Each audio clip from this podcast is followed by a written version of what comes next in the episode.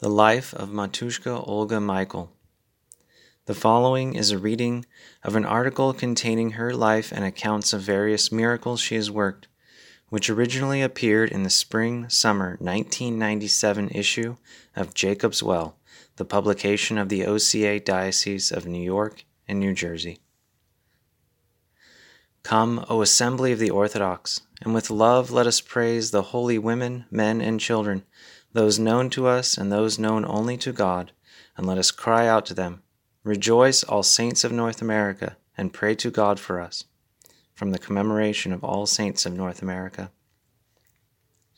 While all of the canonized saints of North America have so far been men, over the past few years, an Orthodox woman, native of North America, has slowly become known to more and more people, particularly other Orthodox women. Matushka Olga Michael, wife of the departed archpriest Nikolai Michael, from the village of Kwethluk on the Kuskokwim River in Alaska. As described in Father Michael Oleksa's book Orthodox Alaska, was neither a physically impressive or imposing figure. She raised eight children to maturity, giving birth to several of them without a midwife.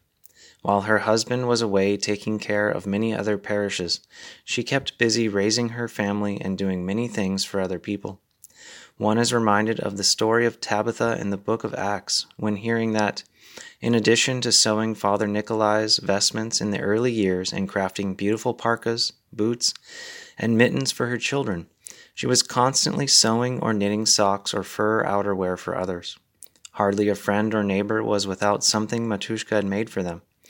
Parishes hundreds of miles away received unsolicited gifts, traditional Eskimo winter boots, to sell or raffle for their building fund. All of the clergy of the deanery wore gloves or woolen socks which she had made for them.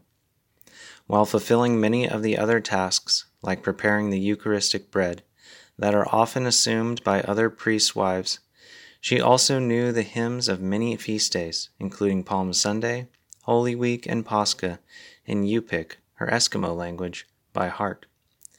After miraculously surviving an initial bout with cancer when it seemed that nothing could be done, she eventually succumbed to a return of the disease, preparing herself for death, which took place on November 8, 1979, with great courage and faith. It appeared that the normal snow and river ice of that time of the year would prevent many people from attending her funeral. But the weather uncharacteristically changed, and a southerly wind helped to melt the ice and snow, allowing parishioners from the neighboring villages to make the journey to Kwethluk. Hundreds of friends filled the newly consecrated church on the extraordinary spring like day of the funeral. Upon exiting the church, the procession was joined by a flock of birds, although by that time of year all birds have long since flown south. The birds circled overhead and accompanied the coffin to the gravesite.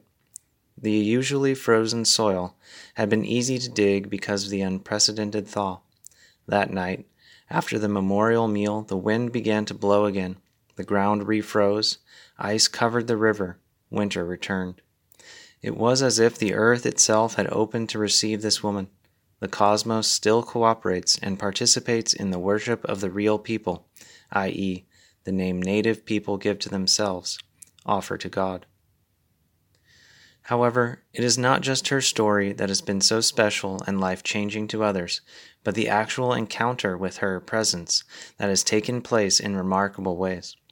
One woman, originally from Kwethluk but now living in Arizona, had a dream in which Matushka Olga appeared, assuring her that her mother would be all right because she was coming to join her in a bright and joyful place. This woman did not know her mother was sick at the time, that she had been rushed to Anchorage, and that she would soon die. But the next day she received news of her mother's emergency evacuation and rushed from Arizona to Alaska, comforting her mother with the news Matushka Olga had brought her about her eternal destiny. The woman died in peace and with her daughter, without the shock and grief that would have certainly ensued if the dream had not reassured her. Another woman, after viewing a picture of Matushka Olga, experienced a compassionate, loving, gentle, and very real, very accessible presence.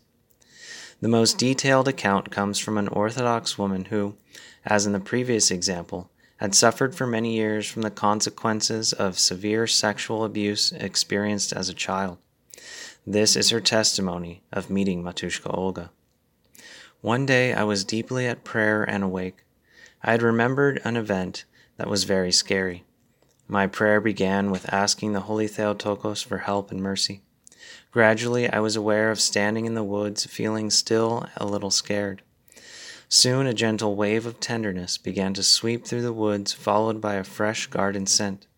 I saw the Virgin Mary, dressed as she is in an icon, but more natural looking and brighter, walking toward me. As she came closer, I was aware of someone walking behind her. She stepped aside and gestured to a short, wise looking woman. I asked her, Who are you? And the Virgin Mary answered, St. Olga. St. Olga gestured for me to follow her. We walked a long way until there weren't many trees. We came to a little hill that had a door cut into the side. She gestured for me to sit, and she went inside. After a little while, some smoke came out of the top of the hill. St. Olga came out with some herbal tea. We both sat in silence, drinking our tea and feeling the warmth of the sun on our faces. I began to get a pain in my belly, and she led me inside. The door was so low I had to duck like bowing in prayer. Inside the hill was dry and warm and very quiet.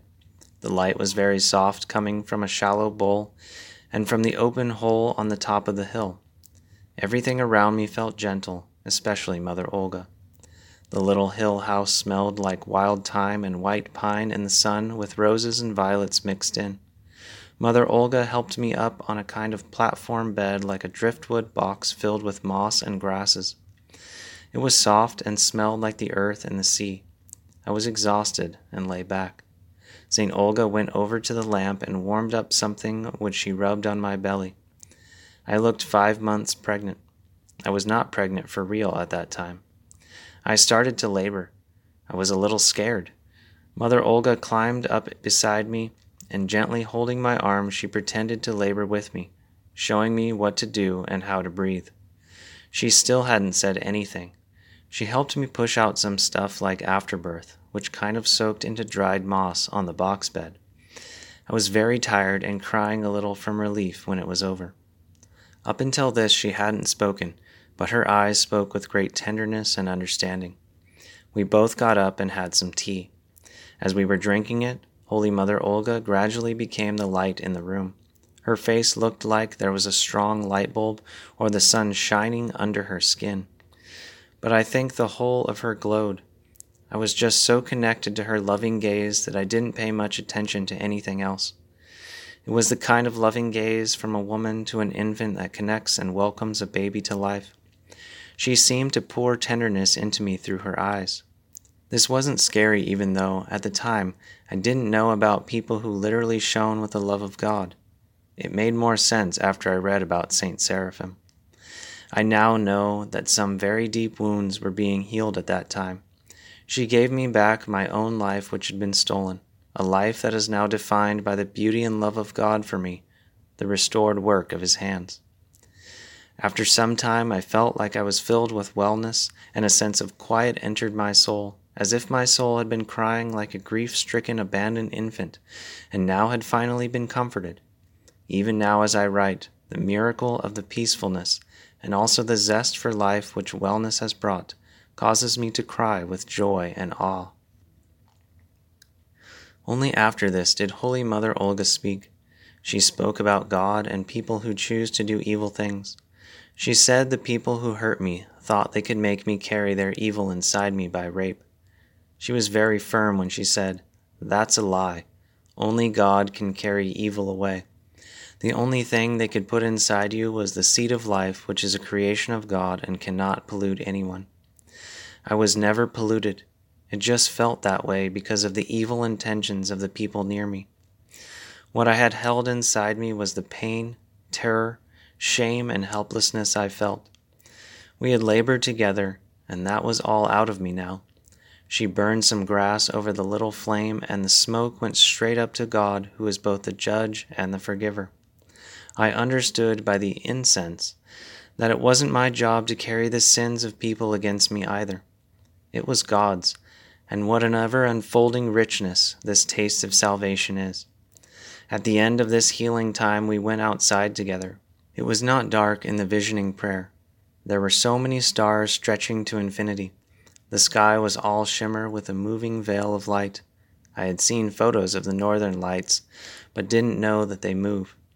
Either Matushka Olga said, or we both heard in our hearts, I can't remember which, that the moving curtain of light was to be for us a promise that God can create great beauty from complete desolation and nothingness. For me, it was like proof of the healing great beauty where there had been nothing before but despair hidden by shame and great effort. What is one to make of these accounts? If nothing else, for now one can acknowledge the special place that Matushka Olga has had in the lives of certain native people and a growing number of contemporary women. But it is in the slow and gradual expanding process of knowledge which moves from local veneration to broader awareness that God reveals how he can be wonderful in his saints. Matushka Olga was herself a midwife and may have also known from personal experience the traumas of being abused earlier in her life. Perhaps it is this role as an advocate for those who have been abused, particularly sexually, that God will continue to use Matushka Olga in drawing straight with crooked lines, his work of creating beauty from complete desolation and nothingness. If God wills, may it also one day be possible to exclaim, O blessed Mother Olga, Pray to God for us.